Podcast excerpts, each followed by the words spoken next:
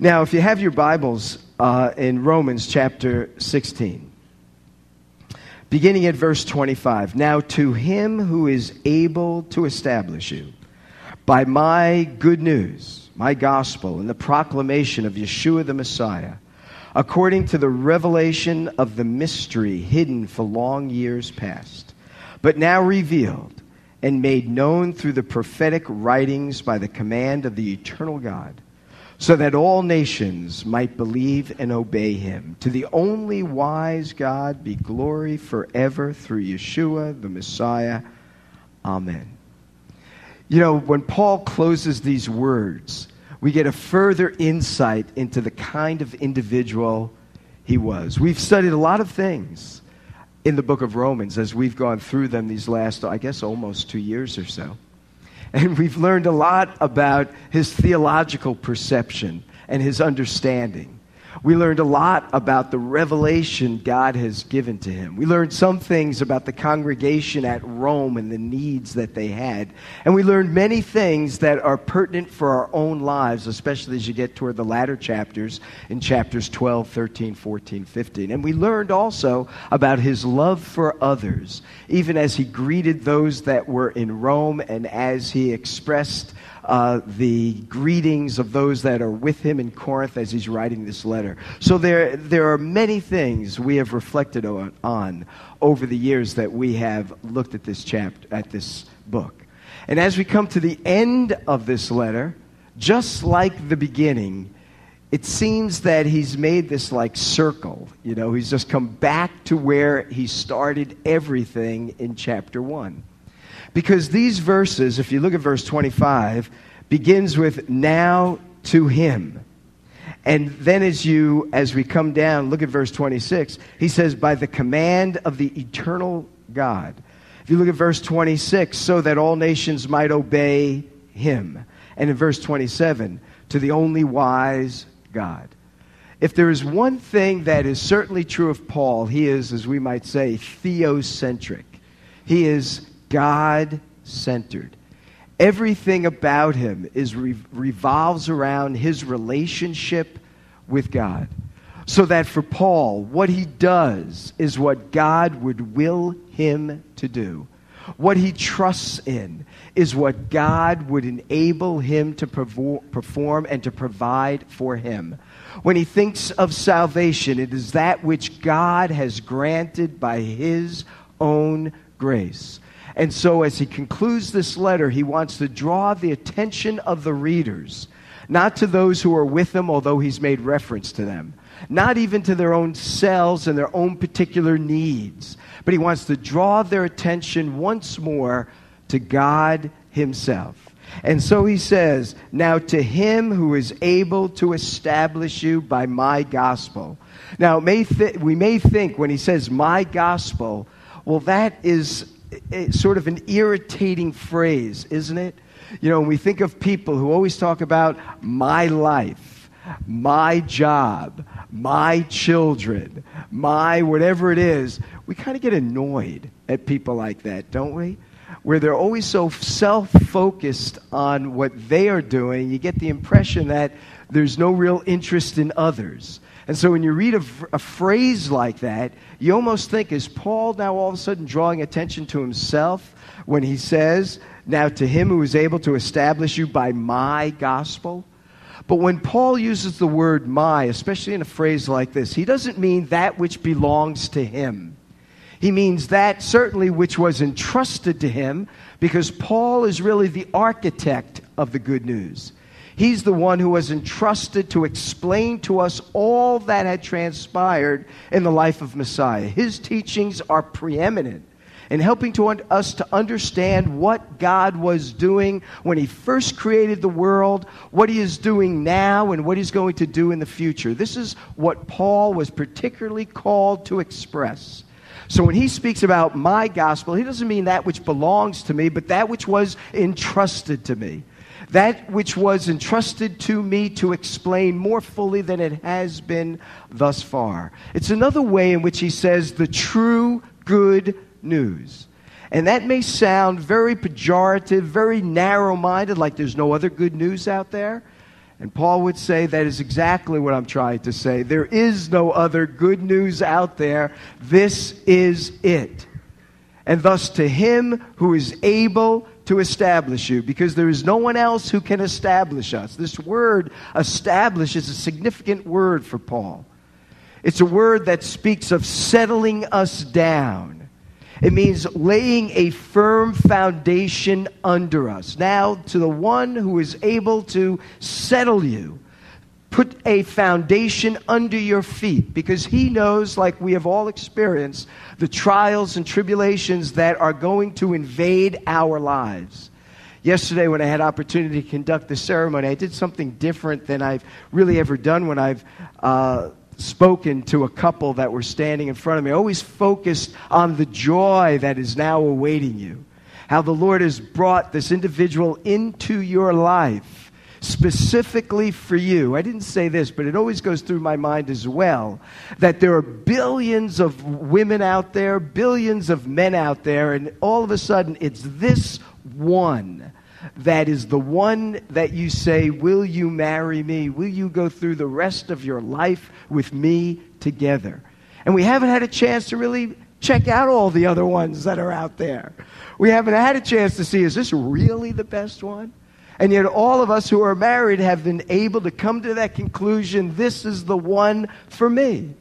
God somehow, in His sovereignty, enables us to say no to everyone else in the world and yes to this one individual that comes into our lives. I think that's amazing. And when, when one reflects on that, I love to speak to the couple about the joy that is yours because look what the Lord has given to you.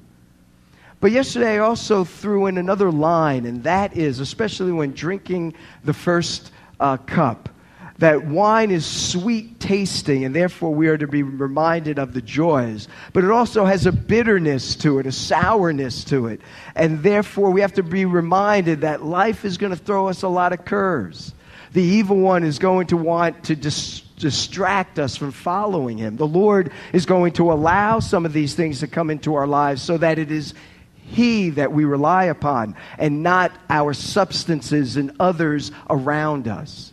And so you have to be prepared for that. And so I just said in passing to this couple that to uh, Meredith and to Andrew that when those challenges come into your life, because they will, you can bear them not only because the Lord is with you, although certainly that is most important and significant, but He's given you each other to endure those trials as well. Paul is saying something like this here. Now, to him who is able to establish you by my message, by my good news, that's how God will establish us. That's how God will settle things under our feet. That's how God will give us a foundation that will not erode out from, other, from uh, under us. We have to remember, you know, we all get attracted to teachers we all find individuals that proclaim the good news and the teachings of God's word very attractive to us and enthralling. We find ourselves just absorbed by them, whether they're authors whose books we love to read, or radio personalities we love to listen to, or even churches or congregations we like to visit. We need to remember that it is none of that upon which we are established, but it is God Himself. For we will all fail one another. We'll all miscue. We'll all say things that are not really true. And one day the Lord will say, You know, when you preached on that, that really wasn't quite right. You know, maybe we thought it was. But we don't have it all together. Scripture says we all see through a glass darkly. There are some things that are very crystal clear. I don't know how you get away from the, when, you know, the scripture says there's no other name under heaven by which a person might be saved but the name of Messiah. You know, I don't know how you get around something like that. I don't know how you get around something when Yeshua says, you know, there is no other way to heaven but by me. And things of that sort. There are certain passages, yes, we understand, that are very clear and precise. But then there are other things that sort of hit us differently. And therefore, we have to be reminded it is God Himself who establishes us and the one to whom we trust. I love this phrase. Now, to him who is able. That little phrase speaks of the sovereignty of God. It speaks of the power of God. It speaks of the might of God. He's the one who is there for whatever help we need. He is the one who is able to save. He is the one who is able to provide us with whatever provisions we might need. He is the one who will provide us and is able to grant us spiritual gifts to serve Him. He is the one who is able to do more than we could ever ask or think. And so Paul says here, now to him who is able to establish you. And what he establishes us by is his message. And his message is the proclamation of Yeshua the Messiah. That is the heart of the good news message Messiah himself. It is important for us to realize how often Messiah himself takes second stage or second place in our lives. And yet, Paul puts him at the heart of the message. It is the good news account of Paul by which he establishes us. And what does that message consist of? It consists of Messiah himself. Over the course of history, there have been many things about which uh, believers have disagreed, argued, and has caused considerable controversy among believers. There was a time in church history where there was great controversy over the mode of immersion, the mode of baptism. Do we fully immerse? Do we sprinkle? Do we pour? People killed each other over issues like that. There were issues over, you know, when we celebrate the Lord's Supper and we drink the cup and break the bread, what did those elements symbolize?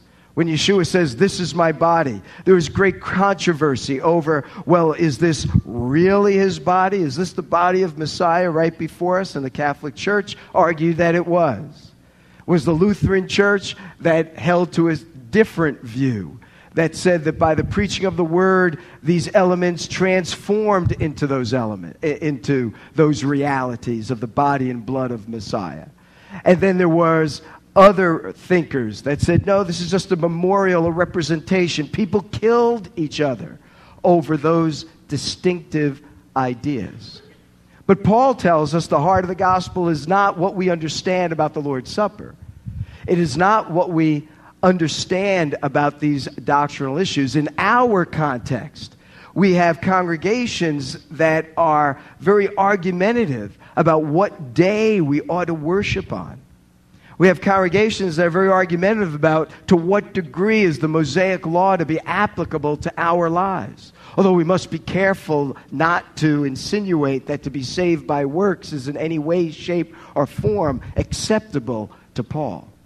But what I'm trying to get at is it's Messiah that should be the heart and soul of our lives. And we ought to recognize that some of these theological issues are peripheral issues that shouldn't take center stage in our among our concerns. And so here, Paul tells us that the good news by which the Lord is able to establish us is the proclamation of Messiah himself. He tells us that this proclamation of Messiah himself is a mystery that's been hidden from the foundations of the world. And that struck me because when one looks at the book of Genesis, the very early chapters, in chapter 3, we have a prophecy of the coming Messiah who would crush the serpent's head. And so when I looked at this passage that said that it was according to the revelation of the mystery hidden for long ages past, was this message really hidden so that it wasn't understandable when so much of God's word reveals to us what his intentions were? But I think what Paul means by mystery here is a little different than what he oftentimes means by it in other places. In other places, when Paul uses the word mystery, he always means that which had not been revealed before but is now made known. That's what a mystery is in the Bible. It doesn't mean something hard to scrutinize or figure out. It means something that had not been revealed before but is now made known to us and made clear. And so Paul will speak about the mystery of the rapture of believers.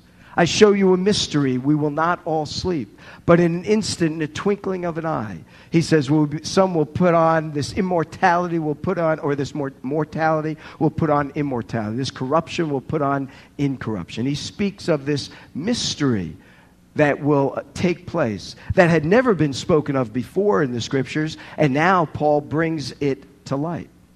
In the book of Romans, Paul uses the word mystery when he says that a mystery has happened in that a hardness has har- happened to Israel in part until the fullness of the Gentiles be come in. He says that's a mystery that no one had revealed before, that there would be a time in history when a blindness would come upon the Jewish people, on our people.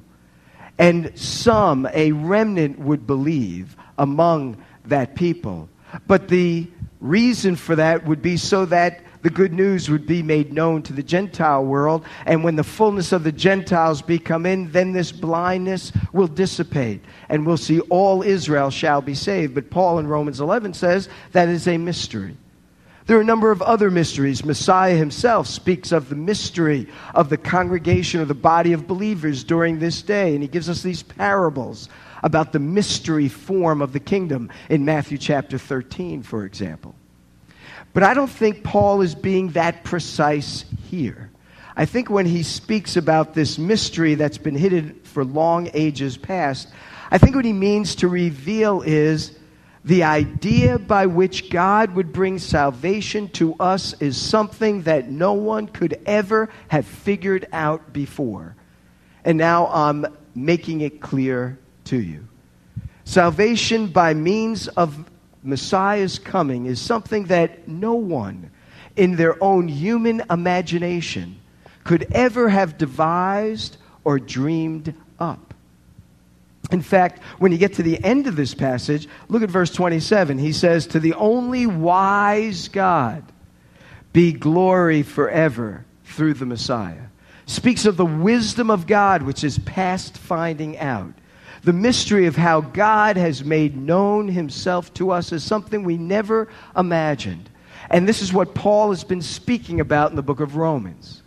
In Romans, for example, chapters 1 to 4, he told us of this mystery by which the Lord saves us. And he tells us that he declares us righteous by his grace. We use the word justification. Chapters 1 to 4, that's what he's focused upon how the Lord declares us righteous. And what he tells us is that he declares us righteous by his grace on the basis of the atoning sacrifice Messiah has provided for us. We would never have dreamed up this idea. How could God justify his righteousness, his justice, while at the same time being gracious and merciful to those that are in need of his grace and mercy without violating his justice. In other words, we have all sinned. We read it this morning, Psalm 51. We sang of it, creating me a clean heart. Why? Because we are all sinners. We've all violated God's standards. We are all guilty before Him and therefore worthy of His judgment. And He must judge us because we have violated His righteousness. So, how can God save us? How can he redeem us? Paul says this is something humanity could never have dreamed up. And what he had done is, in the person of his son, had come into our world, took on our humanity, carried our burdens, though he himself was sinless, and in carrying our burdens, could then satisfy the justice of God. And in satisfying the justice of God, it frees God up to, to, uh, to extend his love in mercy and in grace. Who could ever have thought of that, Paul is saying? It is a mystery hidden from the beginning of the world. None of us could have figured it out, but that's what God had done. And that's the good news that God has entrusted to me, or at least a part of it. That because of what Messiah has done for us, we can stand righteous and forgiven before Him. In chapters 5 through 8, he speaks about this issue of sanctification, being conformed into the image of his Son. How does God work righteousness in us by his Spirit? We are prone to devise a means by which we can stand before God and be accepted by Him because of what we do. And so we are prone to fall into the wrong idea of works righteousness. We are prone to think that morality is something we conjure up and we then give to God. And somehow He says, Thank you. Now I can be gracious to you and enable you to be holy. But Paul tells us that's not how it works. On the other hand, we might think, well, if we're saved by grace, we don't have to worry about good deeds at all. And we might conclude that because God has been merciful and gracious and we are not saved by our own actions, then performing good deeds is unimportant. And we can fall into the misunderstanding of what is referred to as antinomianism, lawlessness. And we can live any way we want. Or we might go the other degree, as I said earlier, and fall prey to thinking that we have to somehow conjure up righteousness, and then we come into a works related righteousness. Who would think up such a thing that by God's grace and mercy, He would unite us with God Himself? And in uniting us with Him, He imparts to us His life and therefore no one is declared righteous apart from being regenerated. That's what the work of the Holy Spirit is. He makes us new creations. He makes us alive unto God. We who are dead in trespasses and sins are now made alive. How are we made alive? The life of God has breathed into us his own life. And thus, what dwells within us is new life and new life must manifest itself in good deeds. That's what Paul tells us. Good deeds don't come by virtue of our trying to do the best we can. It comes by allowing the life of God to live himself out through us. And so Paul is saying he protects both the righteousness of God, the mercy of God. He protects us from thinking we have to conjure up and be a works related individual while at the same time not thinking that our life doesn't matter. It's important that we live a life of God. It's important that we show ourselves to be ones who are being conformed into the image of Messiah. It's important that we allow God to live his life in us and through us. It isn't a matter of avoiding bad things, it's a matter of allowing God to have control of our lives and rejoicing in Him. This, Paul says, is a mystery hidden. Who would think that the way that we would become good would be by God having His way in us? We would think we've got to obey these commandments, and that's what religious people do all the time. Our own people included. As you see, this is Yeshua's controversy with the religious leaders of his day. But what Paul is telling us is it doesn't work that way, but it's rather have the mind of Messiah in you when he left heaven and came and dwelt among us and brought life into our world. Now, Paul says a few other things, and let me conclude with this. He tells us it's now been revealed and made known through the prophetic writings by the command of the eternal God and I love this final phrase in this verse where he says, so that all nations might believe and obey him. I think it's important, too, that we have a sense of concern for the world around us. When Paul concludes his letter, he focuses our, our attention on God himself. And he tells us he's the one who is able to establish us and to lay a firm foundation under us that will uphold us and strengthen us. He's the one who tells us that He is such a wise God that He has provided salvation and redemption and sanctification and cleansing and all of those things by His mercy and grace without violating His justice and His righteousness. Something we would never figure out in a million years, but that God has revealed to us by his prophets. And even though he's revealed them by his prophets, they were still difficult to decipher, as Peter tells us in, in 1 Peter chapter 1, where he says, even the prophets themselves wanted to look into the things they wrote in order to try to understand what they had written. It's almost as if they wrote some things, they knew what they were writing, and then they said, I don't know what it all means. But they knew that this is what God wanted them to write. And they didn't know when or exactly how this was all to come to fruition. But God, in His wisdom and in His plan, brought these things to fruition. And now Paul says, Here it is, and it is for you to benefit from, enjoy, and to live in accordance with. And then he says, in this last phrase, so that God has done all of these things, so that all nations might believe and obey him. God's concern is with people, and therefore our concern must be with people as well. In each one of the good news accounts Matthew, Mark, Luke, and John, and even in the book of Acts when Yeshua's departure is recorded by all the writers, everyone records a final commission of Messiah to the believers to go into all the world and proclaim the good news. Every one of them. In, I think it's Luke's account, he will say, Even as the Father has sent me, so send I you. In Matthew's account, he says, Lo, I am with you always, even unto the end of the, of the age. Go into all the world and proclaim the good news. In the book of Acts, we read it every, every Sunday. You are to be my witnesses unto the ends of the earth, beginning in Jerusalem and to the very ends of the earth. Every account, the last words of Messiah, is to bring the message of who I am and what I've provided to others.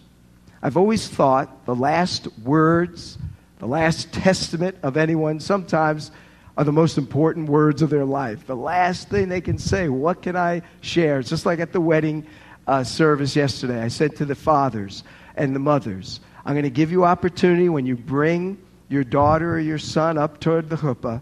I'm just going to pause. This is your time to sort of have your final say to them before they're going to say to each other, I do and I will. And so it's always wonderful to watch them as they're coming up, and then things happen, you know, that they don't even prepare for. I was talking to Andrew's father, and uh, he was telling me afterwards, he said, You know, that was a really special moment for me. I had no idea how I was going to feel. I didn't think I'd feel the way I did when I was there at that particular moment. And he said, I'm so grateful that you gave us an opportunity. You didn't just rush through it, but a, an opportunity there to sort of express to one another what we were feeling at that very, very moment. It's almost like those last words, you know, so important and significant. And Messiah's last words might be some of his most important words. Certainly, the most important words to you and I.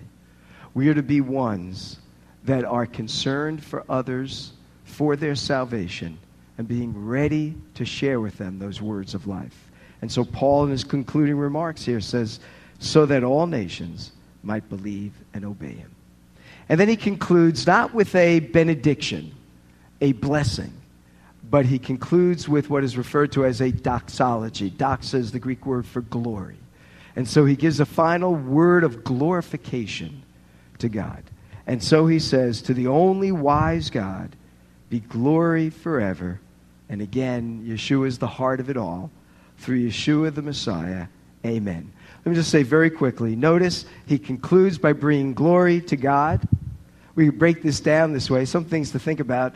Glory to God then he says, Glory to the only God, you know, and he's already indicated there is no other gods. And he's acknowledged that he is the only God with whom we have to do. He not only says, Glory to God, glory to the only God, but he says, Glory to the only wise God, the one that we can entrust our very lives to. And then he says, Glory to him through the Messiah of Israel. Amen. One last thing. This word amen, we oftentimes translate it, sometimes it's translated as verily in the Gospels, King James.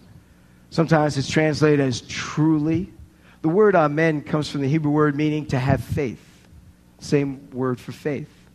And it, what it denotes is a concluding statement that I place my faith and my trust in Him.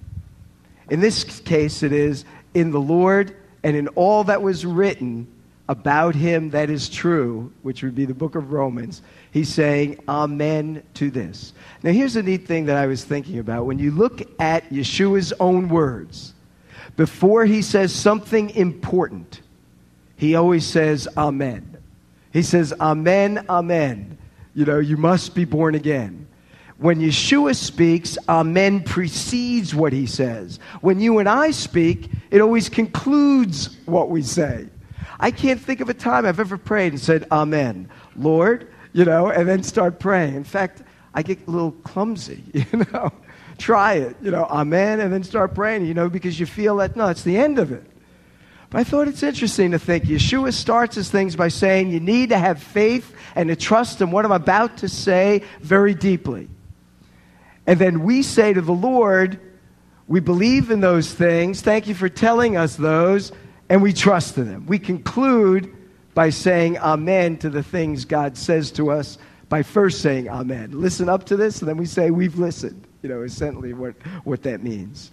So when Paul concludes, he concludes with the note faith and trust in our God and all that we have learned about him through this letter. And thus, after we've read it and studied it, all the people said, Amen. Well, let's pray. Our God and Father, we thank you for these words of Paul. What marvelous, what a marvelous letter, perhaps one of the most important, if not the most important document written in history, and we have opportunity to reflect on it, study on it, muse over it. And so, Lord, we pray that the truths contained in this letter would take up residence in our hearts. Father, we need to review it and review it and review it again and relearn it. But Lord, I pray you might bring to our minds, when needed, many of the things that we've learned here in this passage and in this uh, document that Paul has written. But Father, like him, our attention is drawn to you.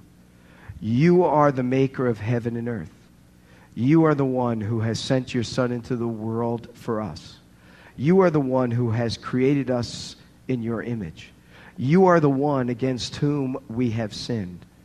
You are the one who is worthy of all our praise.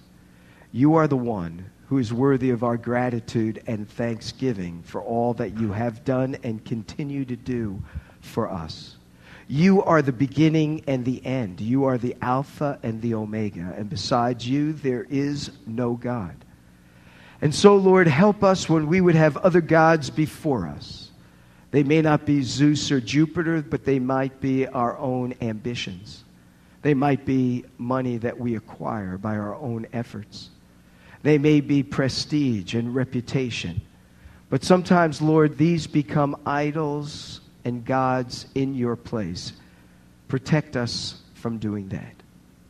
But we pray, Lord, that we would be encouraged, for you are able to do immeasurably more than we could ever ask or think, and you are the one who can establish us and strengthen us and empower us and lay a foundation who is Messiah, the rock underneath our feet, that we would not stumble or fall. But when we do, we know that you are there to pick us up, raise us up, and indeed one day will raise us from the dead and to bring us into your very presence. And so, Lord, it is to you alone who is worthy of all honor, praise, and glory. It is to you alone that we are indebted for all that we have and all that we have become. And so, Lord, we would add our own amen to Paul's and to countless others throughout the generations who, after reading this book, recited with Paul those same very words. Glory be to the only wise God through Yeshua the Messiah. Amen.